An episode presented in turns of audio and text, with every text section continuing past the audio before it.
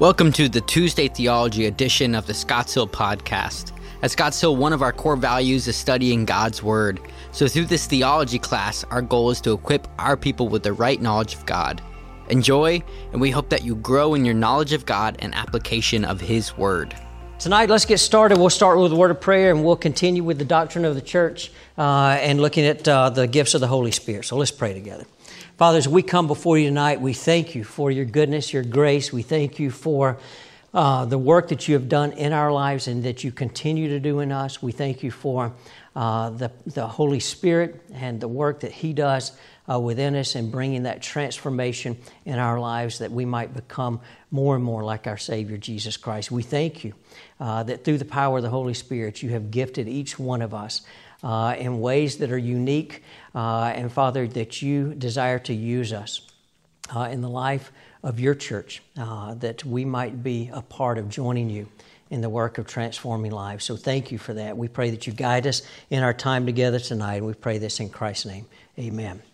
All right, uh, you had a question in the personal review questions, and it was this. It says, uh, it was, um, as you looked at this, before reading the chapter, uh, what spiritual gift or gifts did, did you think you had? Did you know your spiritual gifts? Had you ever done that? Yes, no? All right. All right, so you thought, did you come out of the, the reading? And of course, this, this session continues in the next chapter as well as it digs into the gifts more thoroughly. But uh, as you came through uh, reading this chapter, uh, did your understanding of your own spiritual gifts change in any way? Still pretty settled in, in what your gifts are? Fantastic. Uh, well, tonight we want to dig into the chapter and just look at the gifts of the Holy Spirit, really in this session dealing with just general questions.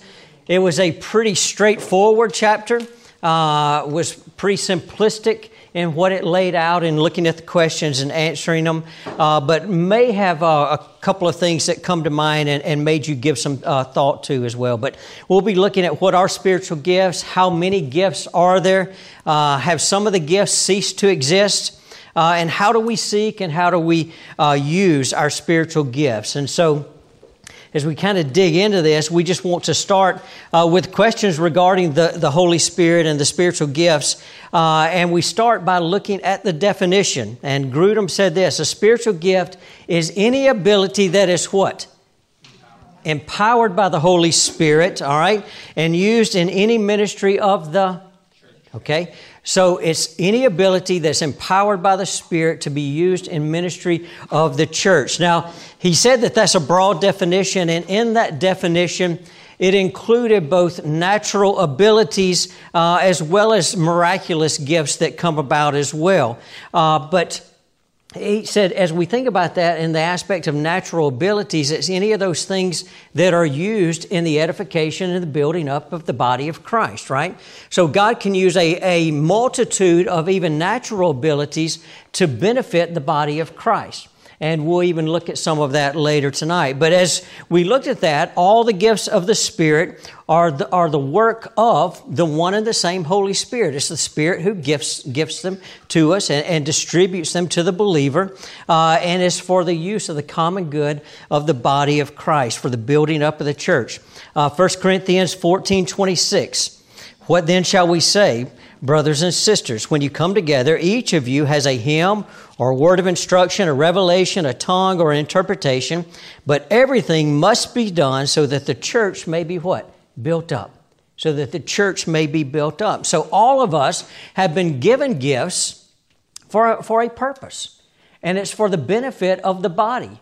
Uh, your gifts benefit the person sitting beside you uh, and, and, vice versa. So our gifts are a benefit to one another.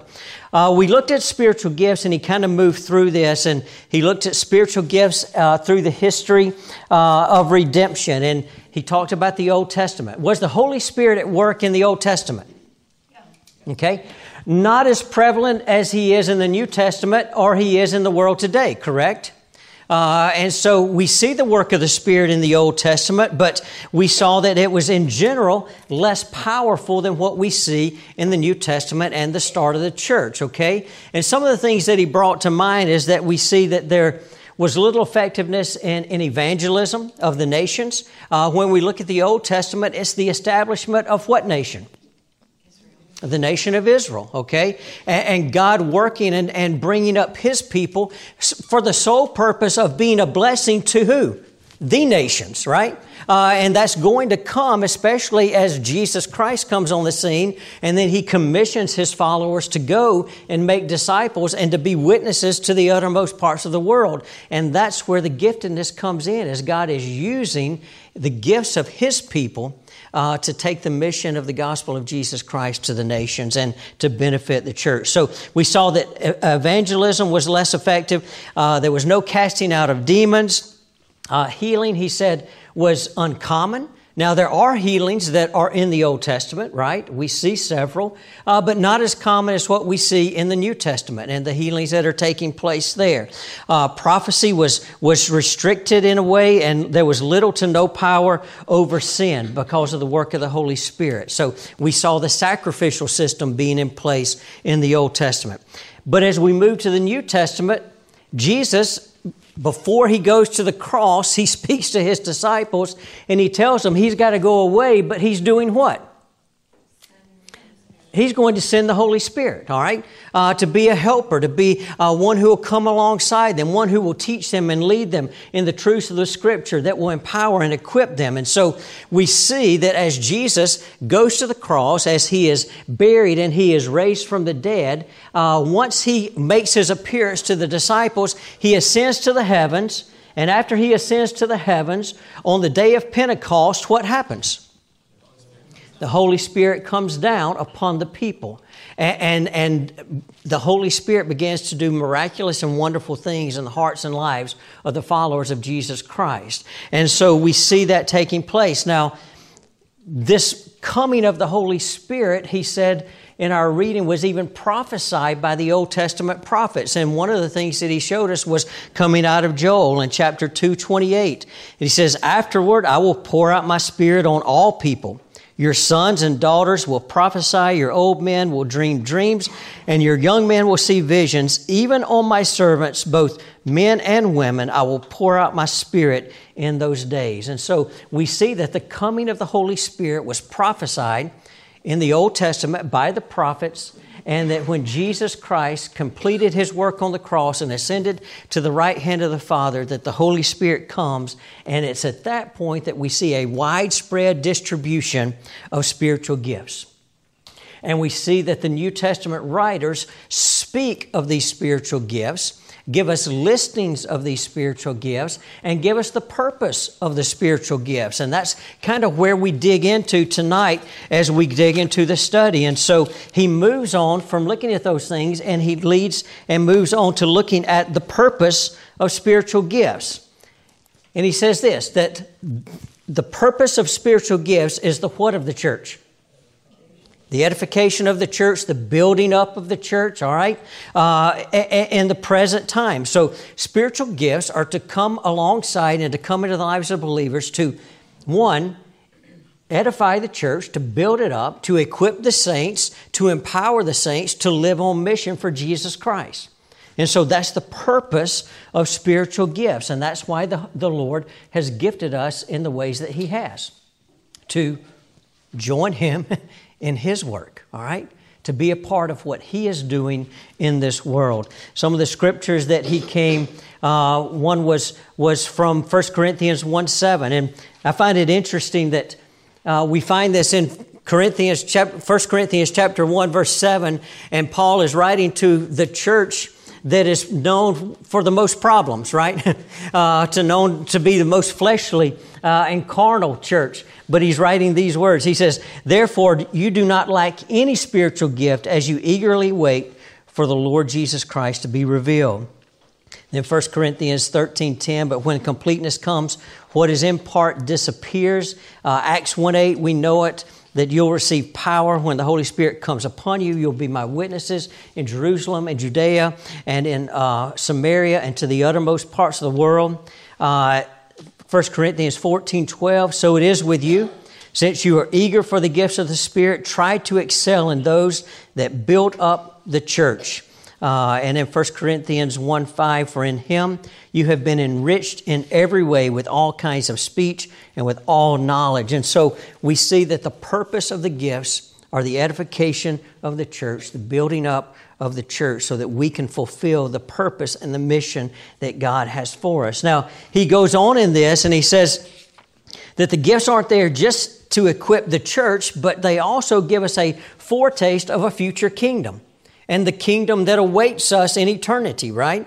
And so he points out that in several different ways. And he says, first, the Holy Spirit comes into our life as a deposit or a guarantee, all right?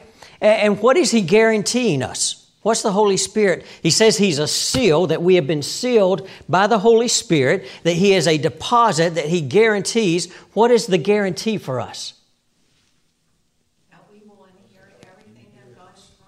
All right, that we will inherit eternal life and everything that God has promised. That what?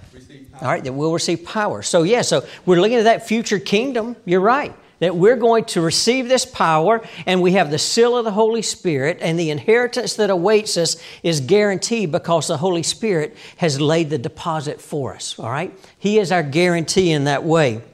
Um, uh, as we look at that 2 corinthians 1.22 the holy spirit set his seal of ownership on us and put his spirit in our hearts as a deposit guaranteeing what is to come. 2 corinthians 5 5 now the one who has fashioned us for this very purpose is god who has given us the spirit as a deposit guaranteeing what is to come and so the Holy Spirit guarantees us that future inheritance. Ephesians talks about the inheritance that we have in Jesus Christ and all the spiritual blessings, but the deposit coming through the power and the work of the Holy Spirit. Right? When we think about the future kingdom, it says He also gives us a foretaste of wisdom and discernment. All right? Now we know in part. But when Jesus Christ comes and we are with Him in eternity, we will know in full, right?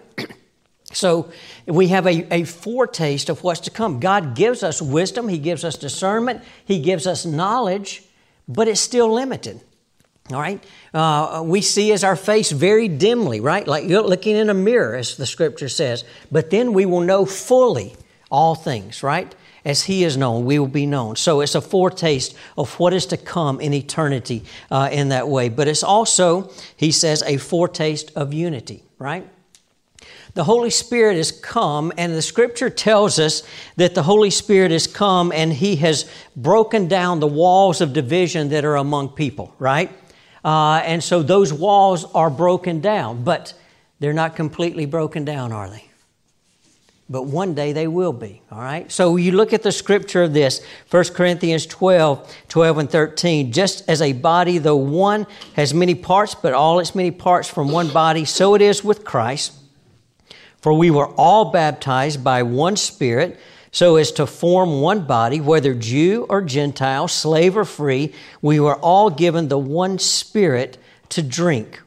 And then, as it goes on in 24 and 25 of the same chapter, while our presentable parts need no special treatment, but God has put the body together, giving great honor to the parts that lack, so that there should be no division in the body, but its parts should have equal concern for one another, for each other. Jesus Christ prayed that we would be what? One, right? Uh, but there's still a, a lack of oneness as we look around the world today even among the body. But one day we will, every tongue, every tribe, every nation, every people, those who are in Christ Jesus will be around the throne worshiping Him together, and there will be complete unity. So, where we do not experience that so much in this world today, we, we can as a church, but even among the church, there's sometimes division, right? and sometimes lack of unity. We strive for unity. Uh, but in that day and in the future and in glory, there will be perfect unity.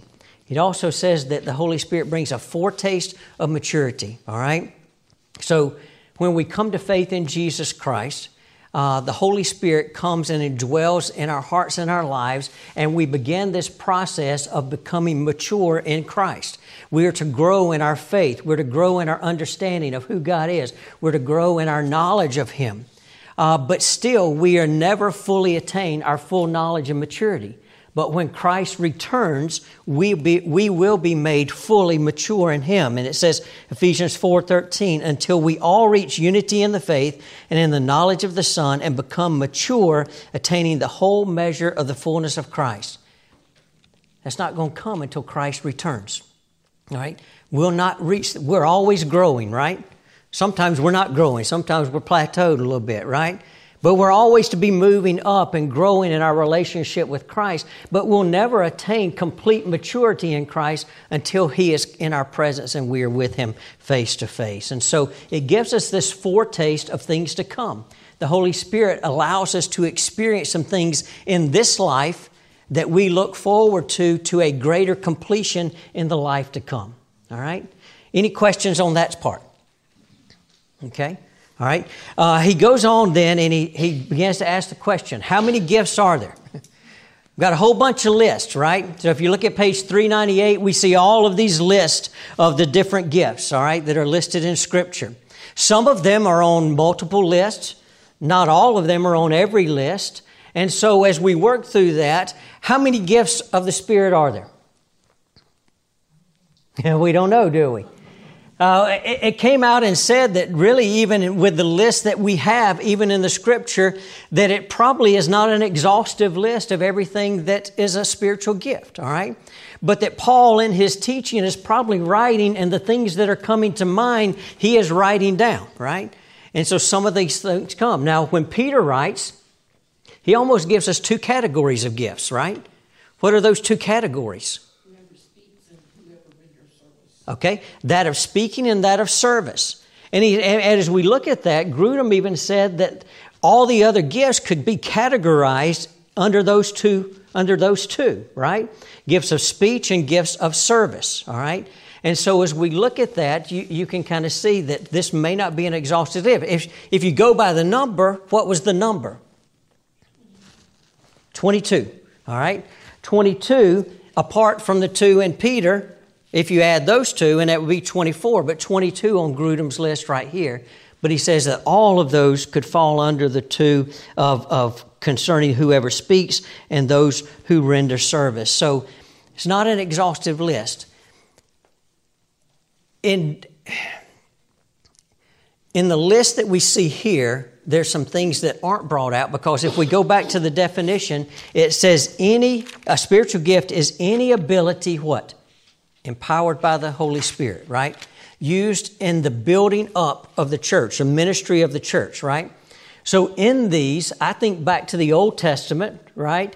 And I think all the way back to Exodus when, when, the, when the nation of Israel is moving out and God begins to do a work, it says that the Holy Spirit comes upon some individuals and He uses them and, and he, he gives them the abilities and the talents that they have to be used for the, for the benefit of the church, the building up of the church. Because remember, when we looked at the nature of the church, we said it was the assembly of God, those who assembled to worship, and even that would be Old Testament, New Testament.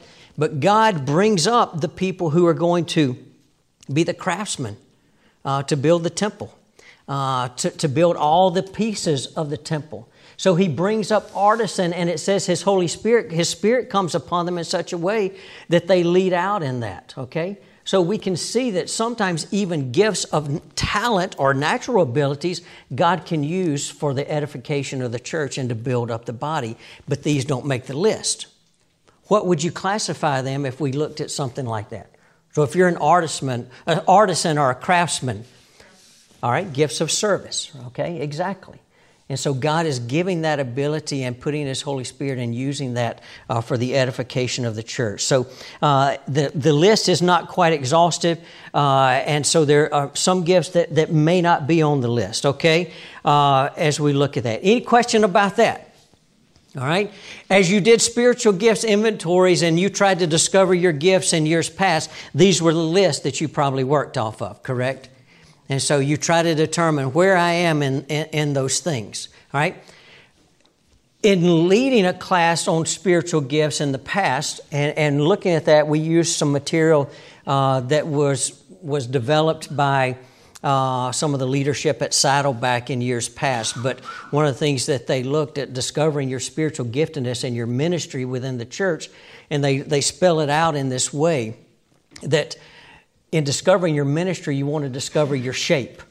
And a lot of things play into how you utilize your giftedness within the body. Spiritual gifts was just one of those things, okay? So, how God gifts you is important for your use of your spiritual gift, but there's other things that come to play. And as that study lays out, uh, the things that you may also look at as your, as your heart, or what is your passion? What really fires you up? What, what generates joy in your life and in your heart to do service in the ministry of the church? Uh, what are the natural abilities that God may have given you? And are those things that you can use in the life of the body in service to others and the building up of the church? Uh, how has God wired you? What's your personality? You know, not everyone is an outgoing extrovert, right? And we're not all supposed to be. Uh, it's okay to be an introvert, and God can still use you in that giftedness uh, and, and, what you can do within the church, and you can still be used in that way.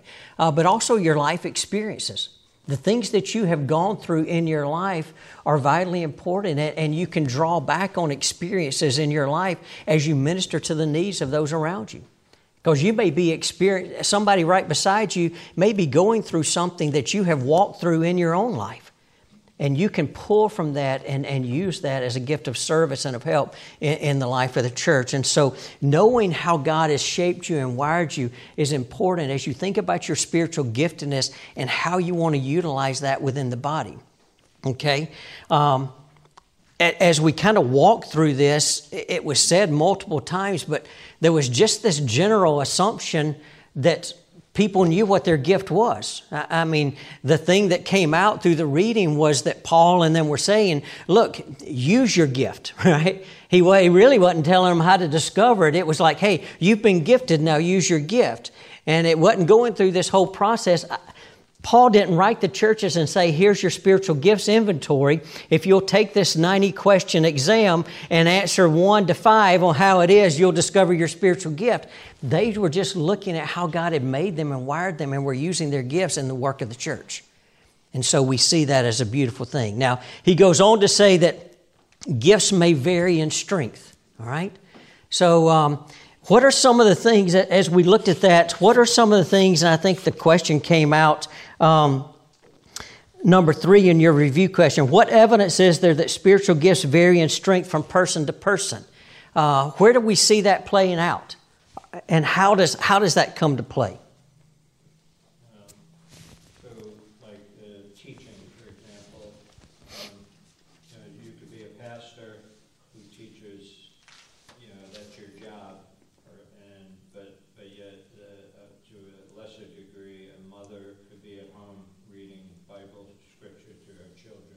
Okay. She is in actuality, she's a teacher also. Okay. All right. So a lot of things played into the the uh, levels of ability. One might be giftedness. Uh, and, and, and using that giftedness, one might be where you are in life because it, going back to that, uh, he, he looked to the Deuteronomy uh, chapter 6 passage that's instruction to, to parents and, and the community around that we're to be giving instruction uh, to our children as we, you know, as we are at home, as we walk along the way. Basically, as we live life, we are teachers. And so we're always leading someone. Uh, and you know, for as, as we kind of came up and with our kids, some of our best teaching time was drive time to school, uh, times when you had them captive. Uh, those became good teaching times. But that's where parents can can figure out, okay, this is my opportunity to pour in and disciple and to lead uh, in these times and using all those opportunities. So you're right. Uh, it does. It's also a, por- uh, a, the strength of a spiritual gift is also appropriated to one's what? Their level of what? Their, their faith, all right? So it, it's to their level of faith in accordance with your faith. So it says in Romans 12, 6, we have different gifts according to the grace given to each of us. If your gift is prophesying, then prophesy in accordance with your faith, all right?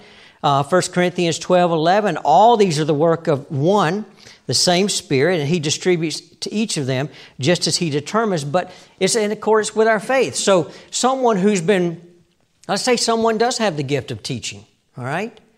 And there's a, a, person with a gift of teaching that has been walking with the Lord for 40 something years and has deployed and developed that gift over time and has, has mastered that gift of teaching.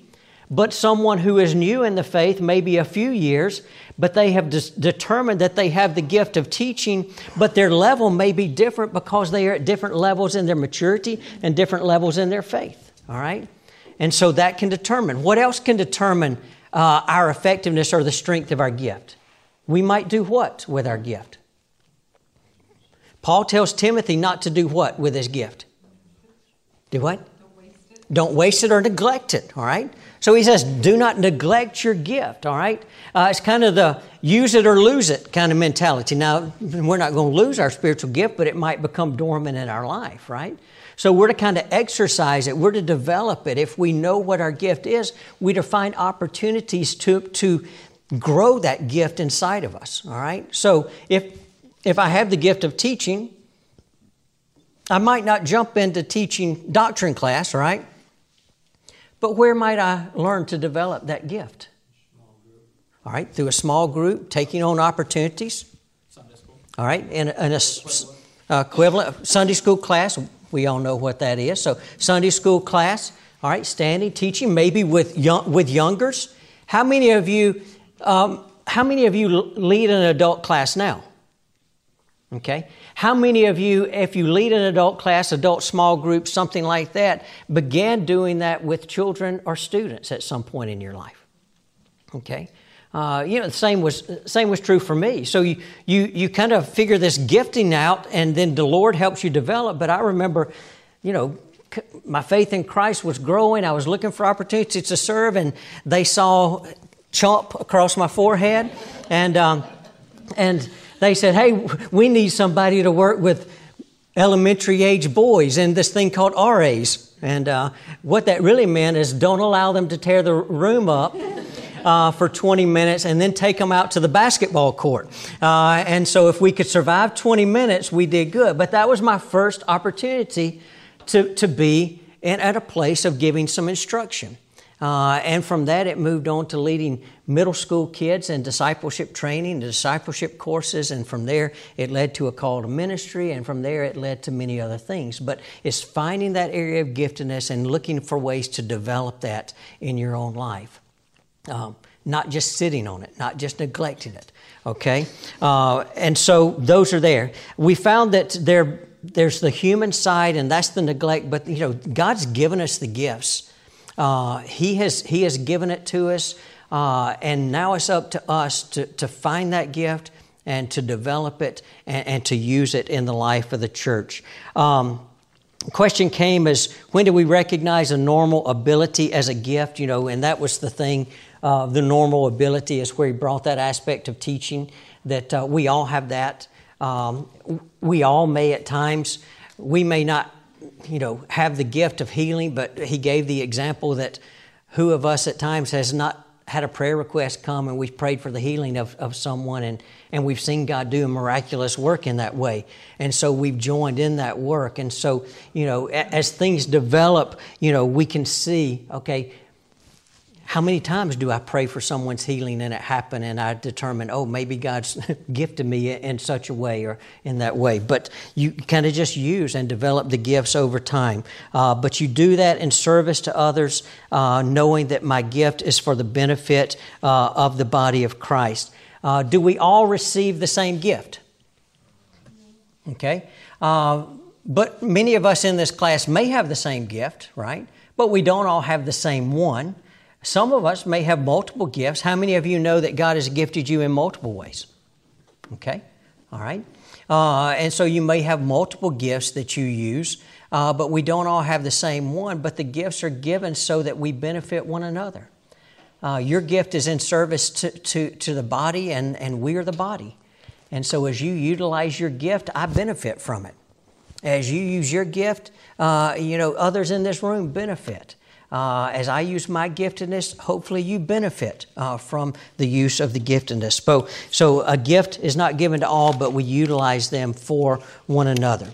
Uh, now, he came to this aspect of discovering and seeking uh, spiritual gifts. And on this, uh, it was the emphasis, and I spoke about it just a moment ago, on using your gifts more than it is on discovering them. And Paul is just over and over at times, Romans 12, 6 through 8.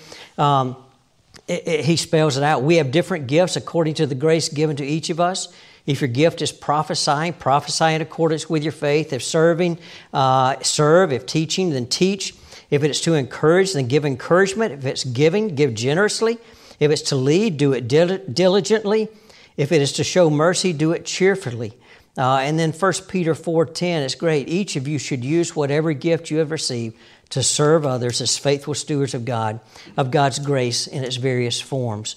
Uh, so we've been given this gift, and now it's up to us to utilize it uh, and to use it within the body of Christ. Um, it's up to us at times to help you determine ways that you can utilize your gifts, all right? Uh, but sometimes it comes to you. Uh, sometimes an idea comes across your mind and you go, I think I could use this in a way that would glorify God and that would benefit the church. And you come and say, what about this ministry opportunity or this ministry idea? And hopefully, we will be able to resource you so that you can lead out in your area of giftedness to the glory of God, and it would be a benefit to the body of Christ. Uh, is it okay to seek other gifts? What did he say? Okay, he said yes. All right, it's okay to seek other gifts. Uh, in seeking additional gifts, what were the steps? One of the questions dealt with the steps that you should take if you're seeking other gifts. What were the steps that you should take if you are to seek other gifts? Okay, so ask God, we pray, all right? Do what? Right motive. Okay, have the right motives. What should be our motive at all times? Glorify God, and, and, and, and God's love and the love that we have for others should motivate us as well. So our motive should be centered in love, all right? Uh, but you know, it gave us some examples. You know, we looked at um, we looked at Simon the sorcerer in, in Acts chapter eight. Uh, he wanted the gifting, the giftedness of the Holy Spirit for what? Okay, his own personal interest, his own personal edification, okay? So his motive was wrong in that. So our motive needs to be right. Uh, then, thirdly, he said, as we seek other gifts, uh, what should we do? Okay, use what we have. So do not neglect the gift that God has given us. But as we seek other gifts, then we should look for opportunities to use that to use that gift, right? So may not have the gift of teaching, all right? But it is a, is it a gift to be desired? Okay? He even said, I, look, if, if you want to move to the greater gifts, I encourage you, you know, to move to the ones that are giving instruction, the ones that you're teaching and, and proclaiming the truth, right? And so he says, I, you know, pursue those greater gifts. But in the meantime, you do not neglect the gift that God has given you. So if it's that of service and helps, then you want to continue to serve and to help. Uh, if it's showing mercy, you want to continue to show mercy, but God may give you opportunities to teach, all right? Let's just say, God, I'm praying that you will help me develop the gift of teaching. God opens up an opportunity and someone comes to you and says, Hey, would you be interested in teaching this class? I don't know. I don't know about that. Uh, what, what do you do? You step into that. You look for ways that you can use that gift in service to the Lord and for His glory. And so it is okay as long as we approach things with the right motives and we move so in, in that way. Ultimately, who determines our giftedness? Okay, God. Do we have reason or means to be upset if we don't have the gift that we think we should? No, because God has gifted us and He knows. He knows us better than anyone, right? And so He is going to gift us in such a way that He can receive the most glory and that we can be the most effective in His kingdom work. And so we trust in that and we lean into that and we seek Him in ways that we can deploy that gifts in ways that bring Him honor and glory, okay? Um, let me look through this because I'm getting off my notes and hopefully you're filling in the blanks as I go. But uh, I walk. Huh?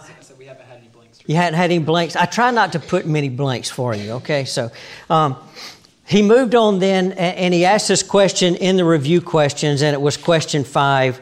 Um, and he says in, the, in the review questions for personal application, do you think that some spiritual gifts mentioned in the New Testament ceased early in the history of the church and are no longer valid uh, for the church today?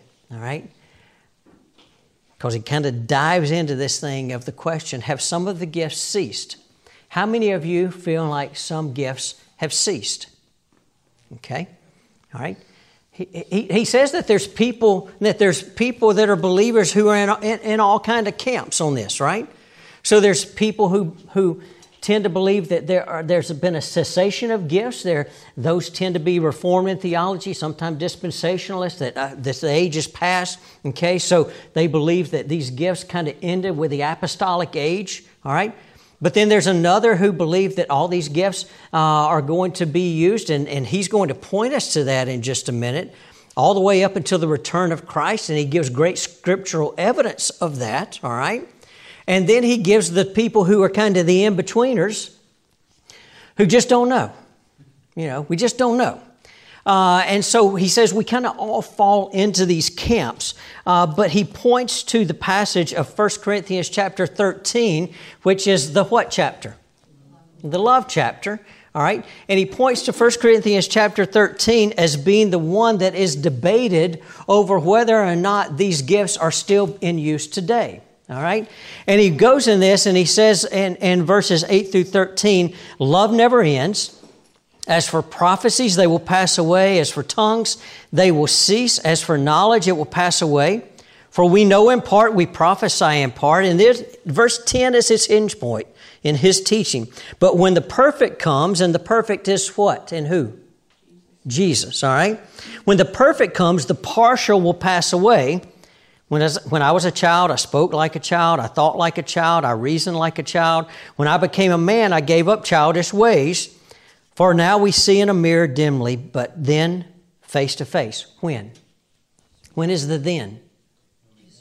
Okay, upon Jesus' return. Now I know in part, then I shall know fully. We talked about that earlier, even as I've been fully known.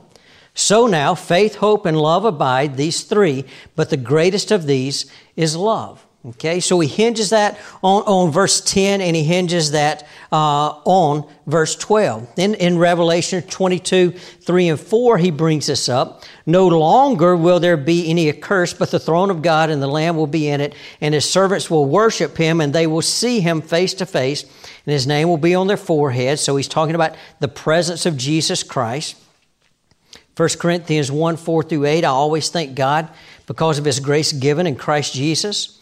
For in him you have been enriched in every way with all kinds of speech, with all knowledge, God thus confirming our testimony about Christ among you.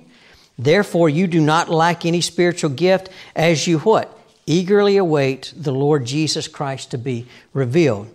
And he will also keep you uh, firm unto the end so that you'll be blameless on the day of the Lord Jesus Christ. So, according to Grudem, and he's making the pitch, and his pitch would be what? That the gifts are going to be used from when? Day of Pentecost to the return of Christ throughout the church age, right? And so that's what he is, he is holding to, all right? And why, why, do some, why do some believe in the cessation of gifts? Go ahead, Jay. Well, since I, Go ahead. For example, I, I think prophecy is, as biblically defined, see it all throughout the Old Testament. They start with "Thus says the Lord." Okay. I've got a whole copy of "Thus says the Lord." Mm-hmm. So I think uh, the, the, defining what prophecy is is important. If you read Grudem, he doesn't think of it that way, but mm-hmm. I don't have any biblical context to think of it the way Grudem does. Okay. And then when he talks about 1 Corinthians 13, he uses the passage, but then he equates the says love never ends. As for prophecies, they will pass away, and he interprets as for prophecies to be a gift of prophecy instead of a collection of prophecies, which when Christ comes again, it's all fulfilled. I have no need of looking forward to anything because it's already it's there. Mm-hmm. So the prophecies pass away, um, and I don't think that's a reference to a spiritual gift. Okay, all right. So great, great understanding, great acknowledgement of why he believes in the cessation of gift, and James is given that. Okay, uh, there will be many people who fall into the camp of believing that the gifts went away with the apost- some of the gifts went away with the apostolic age. The gift of prophecy, why, why is there a, a kind of, um, and, and you alluded to it, his, his, his interpretation of prophecy and yours differ, okay? Uh, but why is this aspect of prophecy uh, one that a cessationist would say no longer exists? And, and James kind of alluded to that. But what's the danger what would a cessationist say the danger of someone being that prophetic gift being in the church today? What's the danger of that gift? Okay, it would undermine the sufficiency of Scripture. All right, would you agree with that? Yeah, I think uh, so. I, listened uh, at one point in time. I know it's been a while, but Alistair Begg uh-huh. sermon he preached about it. it was a really interesting perspective because he actually had a lot of experience with charismatic, the modern charismatic. Uh-huh and the way he characterized it was if one of his charismatic friends came to him and said, you know, I have a, I have a prophetic word for you. And they went into prayer, and the prayer involved essentially the quotation of Scripture. And I think his example was uh, one of the Psalms, you know, if you delight in the Lord, he will give you the desires of your heart. He'd be, he'd be okay with that in the sense that, okay, you've just quoted Scripture to me. Mm-hmm. But then again, I didn't really need your prophecy because I have the Scripture, but it's okay. Mm-hmm. But if you come to my house and you say, I have a prophetic word for you, and you give me something that's not in Scripture, then you know, then we have a problem. Mm-hmm. so I guess that becomes the question. You know, if you can prophesy something that's not in Scripture, that's the, I mean, that's the real issue. And, and, and, the question comes then as we look at that, you know, uh, and, and this continuation of prophecy today challenge the sufficiency of Scripture. Grudem would say that it, it does what? It, it does not, right? If, because what's going to be the guide? The, the Scripture. So he would, Grudem's argument, and I'm not saying that, so Grudem's argument would be that even the New Testament church, when prophecy was being used, it still had to stand up to the, and be subject to what? To the scripture, is what he's saying. So even today, if there's a prophetic word, it still has to come under and be subject to the revelation that we do have in the scriptures, right? And so it needs to be subject to the scriptures. If it's contrary to the scriptures, then what do we need to do with it? Because he, he says that we're to test those things, right? And so we're to put that away as not a prophetic word. Now, he gives examples of some of the prophetic things that took place. And when he talks about, he goes on down uh, and he talks about does the prophetic word have to be in relation to uh, Scripture and bringing on Scripture. And he, he gives some examples of when that did not happen, right? Uh, so it's not always the case. Uh, so he's arguing his point there, and he even talks about uh, when uh, he talks about when Paul is, is being told how he's going to be uh, led away. Uh, he's talking about, um, you know, don't treat prophecies with contempt, but test them, hold to what is good. We're going to know that by the scripture. and so you kind of can fall into both places. How many have seen, and here's where he goes with this when we hold to some of the more miraculous gifts, okay, the argument for some was there, that there becomes a danger. One, the danger that uh, we no longer hold to the sufficiency of Scripture, that we're holding to this Word, all right?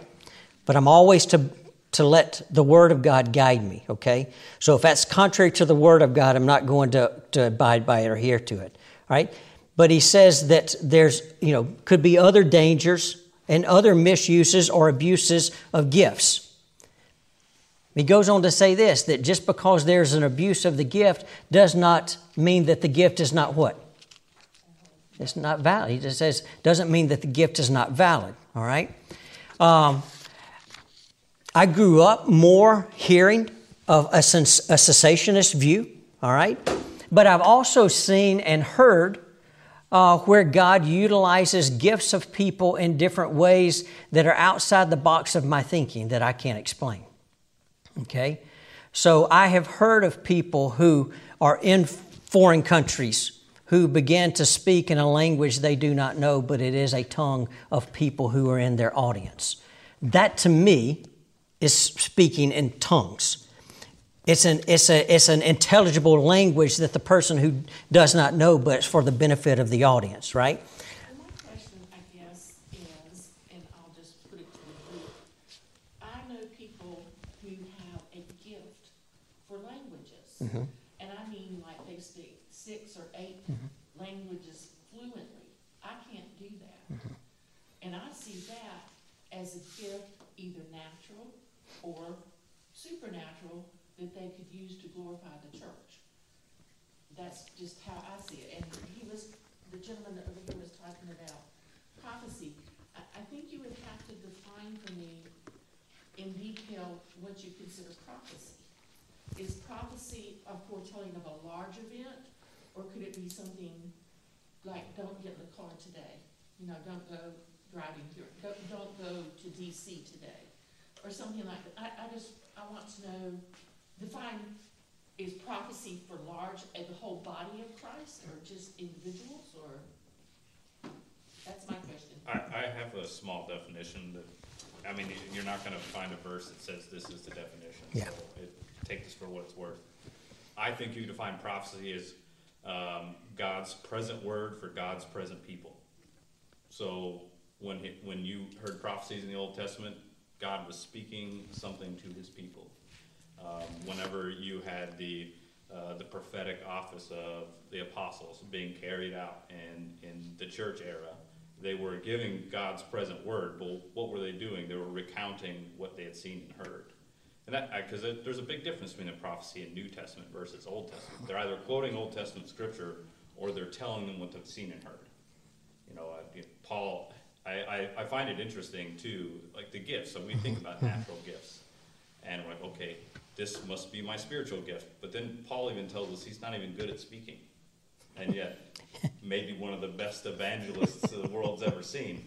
So then you get to the point of okay, if it is a gift, um, does it have to be natural? And even if it's not natural, it can still be a gift because God empowers it or makes Yeah. it happen. But but prophecy, yeah, I, that's my definition that I that I would use is His present word, His present people, which means that if you were to someone to say I'm prophesying, that they're giving God's present word to His present people, Within the church. right? And and somehow using something that you can't find in God's word, then I guess that's uh, the difficulty for me.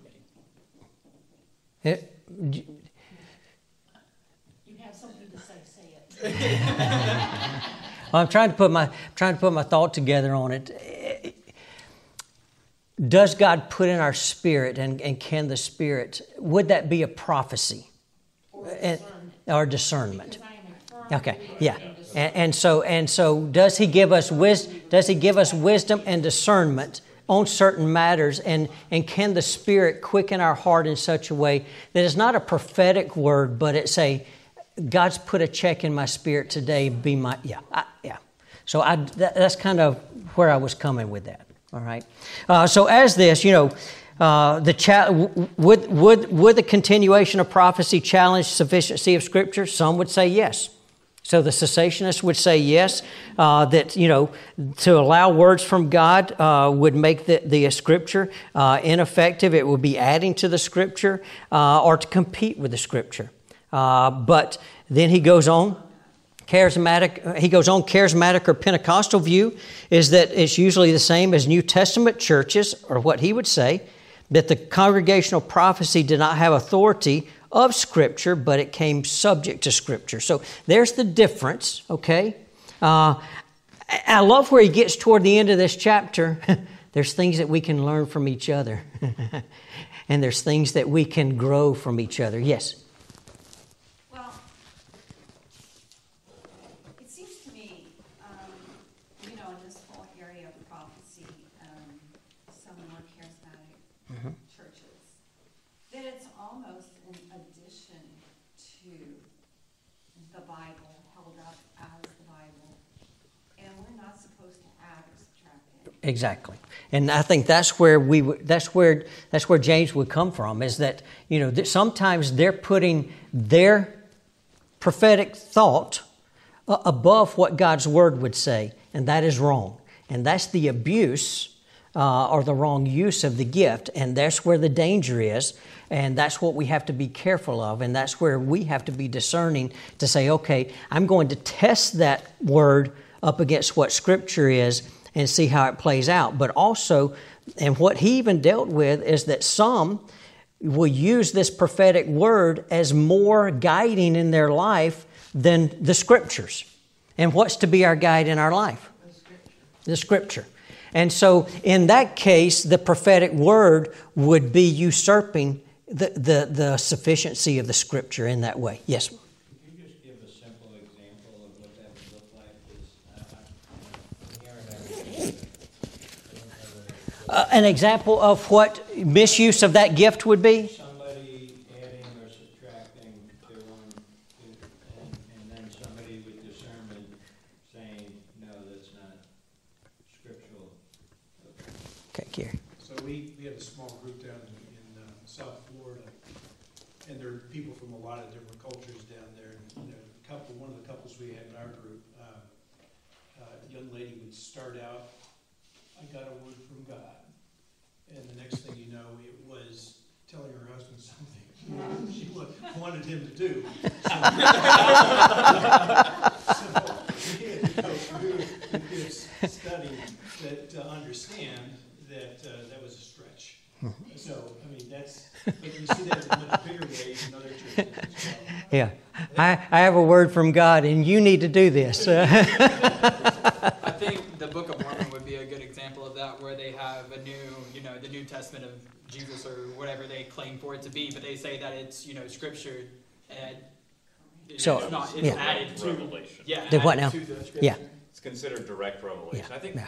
yeah, that's, a, it's not, I, I don't think it'd be considered prophecy, but, uh, you know, in a lot of Pentecostal circles, you, you ever seen a Pentecostal prayer circle? I mean, it's, uh, somebody is praying, you have no idea what they're saying, and in fact, uh, they have no idea what they're saying. Yeah, there, there's there's the, the, the speaking of tongues. Like I said, I would equate it with being. The Spirit came on on the, the believers at the day of Pentecost, and they spoke in languages that people knew and heard and understood. Right, and many people came to faith, and many people were baptized. That has been seen on the mission field. Somebody like me who barely can speak good English, right? goes on the mission field and the Spirit comes on them, and I began to speak. This has not happened to me, but, and I began to speak, and people hear and understand the gospel of Jesus Christ, and their lives are changed, all right? That to me is the speaking in tongues of the way I see it in a good way. Now, Paul even speaks about it at times, th- there being prayer languages, right? And some people utilizing prayer languages, but the, what is the benefit of to the body? None. So he says, Look, it'd be great if you all did that, but the better gift, the better gift is, is to speak truth, right? And, and, to lay the truth out to people and to proclaim the gospel of Jesus Christ. I remember the first time I went to a, I went to a gospel, uh, gospel sing. And there was a whole group beside me, and all of a sudden this commotion started out, and I didn't, I grew up in a Southern Baptist church. I had never in my life seen anything like this in, in, in the world. And I, it was kind of alarming and scary. I just thought they had gotten a bad taco or something. I really didn't know what happened, but things were things got really weird and off the rails really quick. And I thought that did nothing for the for the good of the evening. All right. So if there's a prayer language that someone has, and that's between them and God, I think that's between them and God. But what is the use and the edification of the body? Where does that edify the body? And to me, the gift of tongues has been more in God using someone not knowing a language to proclaim the gospel to someone who could hear and receive. Um, I may be wrong in that. That's just been the way that I've interpreted that. I've seen the other, I've not understood the other, and no one was there to tell me what they were saying. And so, you know, if there's not an interpreter, uh, what is what is you know what is the good of that? Many people would ascend to the, having that giftedness for what purpose? Some believe it's a more it's a greater gift, and so if I can speak in tongues, who's getting the glory on that? The night that I saw it, and when I've seen it exhibited in that kind of environment, God wasn't. I wasn't giving God glory in that. I was more taken back by it. Okay. So, so you kind of just have to be careful in that understanding, and that's, you know, where we are. But I know that God still utilizes people in certain situations to get His gospel to those who need to hear. All right? And so I can't put Him in a box and say that that's completely gone in my life. I can't because I know that God has done it and there's been testimony of it on the mission field. So I can't say that that gift has completely ceased because I can't put God in that box. God determines the giftedness, and He will utilize them in His purpose and His ways. And so I have to know and understand. So I can't, I can't be hardline on that one because I don't know how God may use that in the days ahead in a way that will bring many people to faith in Jesus Christ. Does that, does that make sense? And I, that's just been my kind of understanding on, on the gift of tongues in that way and what that is. Um, you know, the miraculous gifts only accompanied Scripture. Uh, the miraculous gifts, he gave many reasons that they were, they were there. They, authentic, to, they authenticate the gospel throughout the church age. Uh, they give help to those in need, thereby demonstrating God's mercy and love. They equip people for ministry. They glorify God. I think that's the key on all of them is they were there to glorify God, okay? Uh, as you kind of move through this, is it dangerous for a church to allow the possibility of miraculous gifts today? What, what was the danger of it? That there's a thought that things could become what? Out of balance or crazy. I, I, he used the word imbalance. He didn't use the word crazy. He said imbalance. So, so things could become imbalanced where there's more attention given to these kind of sensational gifts than there is to being sound in doctrine and teaching and being effective evangelists and going about the mission and the ministry and the work of the church, right? So we can become imbalanced, right? Um, and so he says that can, is, is a danger. However, he says this all churches are in danger of becoming unbalanced in different areas of emphasis, right? So, so you can be a church, and we even talked about this when we looked at the nature of the church. You can be a church that we are to be witnesses for Christ, but we can be so there can be a church that is so uh, determined for sound doctrine and teaching that they neglect evangelism, right? There can be a church that is so set on evangelism that they neglect sound doctrine. And so churches can come in balance at all different points and ways. So we just have to be careful that we keep the, the main things the main things and we do the things that God has put and commissioned us to do. So we know that He has commissioned us to be witnesses. He, we know that He has, he has called us to, to grow and mature in our faith. Uh, we know He has called us to worship and to prayer. And, and so we know the things that He has called us to do as a church. We live in those areas. So there may be times where we say, you know what? Maybe we're not being as effective at being in our community as we need to be and, and, and telling others about Christ. So what, we, what do we do? We may need to turn up the heat in an area and we may need to rally our people to understanding of what God has called us to do in our community uh, in sharing the gospel of Jesus Christ. So at times you have to just turn the flame up on things, right? So that we get them going. Uh, but he says um, the good thing to ask are spiritual gifts being used in accordance with Scripture? Are adequate steps being taken to guard against the dangers of abuse? His final note uh, is cessationists and charismatics need each other. Uh, we are all part of the what? body of Christ. We are all part of the body of Christ. And, you know, just because I don't understand uh, another person and maybe what is going on with them doesn't mean that they're any less a Christian than I am, all right? And the same God who saved me and delivered me is the same God who saved and delivered them. And so I may be able to learn some things from them when it comes to, to things of the Spirit and how to be more engaged with the Holy Spirit and not be afraid of it all right? But there may be things that they can learn from the cessationists as well. So, cessationalists generally have good understanding of Christian doctrine, spiritual disciplines, deep and accurate understanding of the teachings of Scripture. That would be true. But he says the charismatic and Pentecostals generally have a more practical experience in the use of spiritual gifts in the, in the vitality um, in worship. And so, how do we utilize those in worship? And that we can learn from the two. Um, I also equate it that we're just different. We're just different as well. And so I, I have to ask the question is, you know, can I learn something of how to be more involved and engaged with the Holy Spirit when I worship? Yeah, I probably can. Can I learn to be more free? You know, can people learn to be more free in their worship? Sure, they can. Loosen up a little bit, you know. It's okay. I'm not, I'm not too much of a hand raiser. Every now and then you may see me. If you, if you see me do that, you know that Spirit got me that day, all right? Now, I'm not a this person. I'm, I'm, a this person, all right? Uh, but yeah, I'm afraid to go there.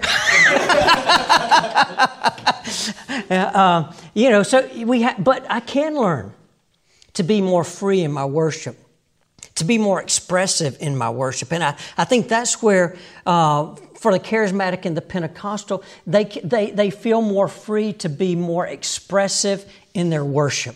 I think that's the value that we can gain from them of how can I engage with my God on a level that I can just let loose and be expressive and, and declare, God, this is how much I love you. I, I'm letting go of what the people around me think, and I know my hand's right in their face, right? Uh, I'm letting go of these things, but I just want to express myself in total love and abandonment to you. So help me learn those things. But then for those who have that free expression, it's not all about expression.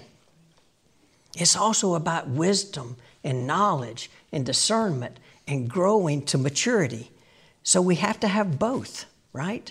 And so we, we walk together in unity, we learn from one another, and, and, we, and we move together to the glory of God. I think that's the beauty of it all.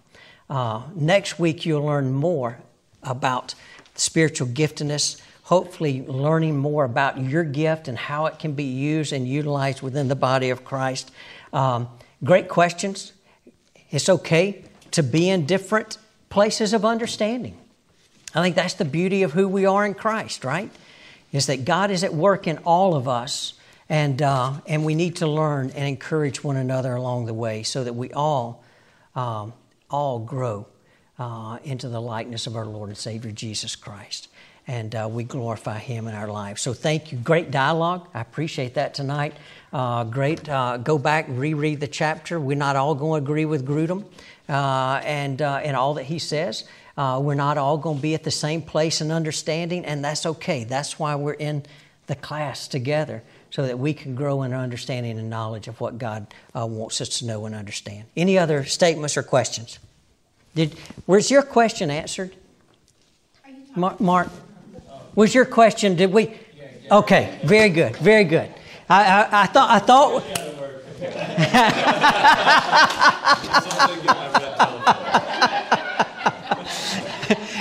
I, I, thought we, I thought we circled back there and got it taken care of, but I wanted to make sure uh, that we did. All right. Uh, it's been great to see you. It's been great to be a part of this uh, class, and uh, hopefully, uh, my uh, my inadequacies, uh, inadequacies of teaching have been a blessing to you at times, and sometimes these are these are deep things, right? and sometimes we won't come to a full understanding, even as we read and study, and we have to continually go back. And there's some things that uh, I hope that you come through and early in the study, uh, is it Deuteronomy 22? I hope you understand that some things we just not going to know until we get in His presence. Uh, and there's some things that our little finite peanut brains, uh, we just have a tendency to and a hard time to wrap our mind around the things of God. And there's a reason because uh, He's God and we ain't, right? And uh, so we just rest in Him and trust in Him in that way. But uh, thank you for your presence here. Let's pray and we'll get you on your way. Fathers, we come before you tonight, we thank you uh, for who you are. Father, we thank you that um, you have loved us uh, with an everlasting love. Uh, you have saved us, you have redeemed us. All of us have a story to tell of how you have worked in our hearts and our lives, and we thank you for that. Father, you have made us all different. You have gifted us in various ways. Uh, but Father, as we kind of think about the ways that you have made us and shaped us and wired us and gifted us, may we seek you in a way that we will employ and deploy our gifts in such a way that it will bring you glory and that your church will be lifted up and edified. Father, may we bring honor and glory to the name of our Savior Jesus Christ in the way that we go out and we utilize uh, the giftedness that you have given us. And may it always point back to you and not to ourselves. So bless us in our time together tonight as we go our ways. Would you just bless each and every person here? We pray this in Christ's name. Amen. Thank you for listening, and we hope that this teaching has enriched your understanding of God. If you found this teaching to be helpful, share it with your friends and family on social media and tag us at Scotts Hill. Till next time,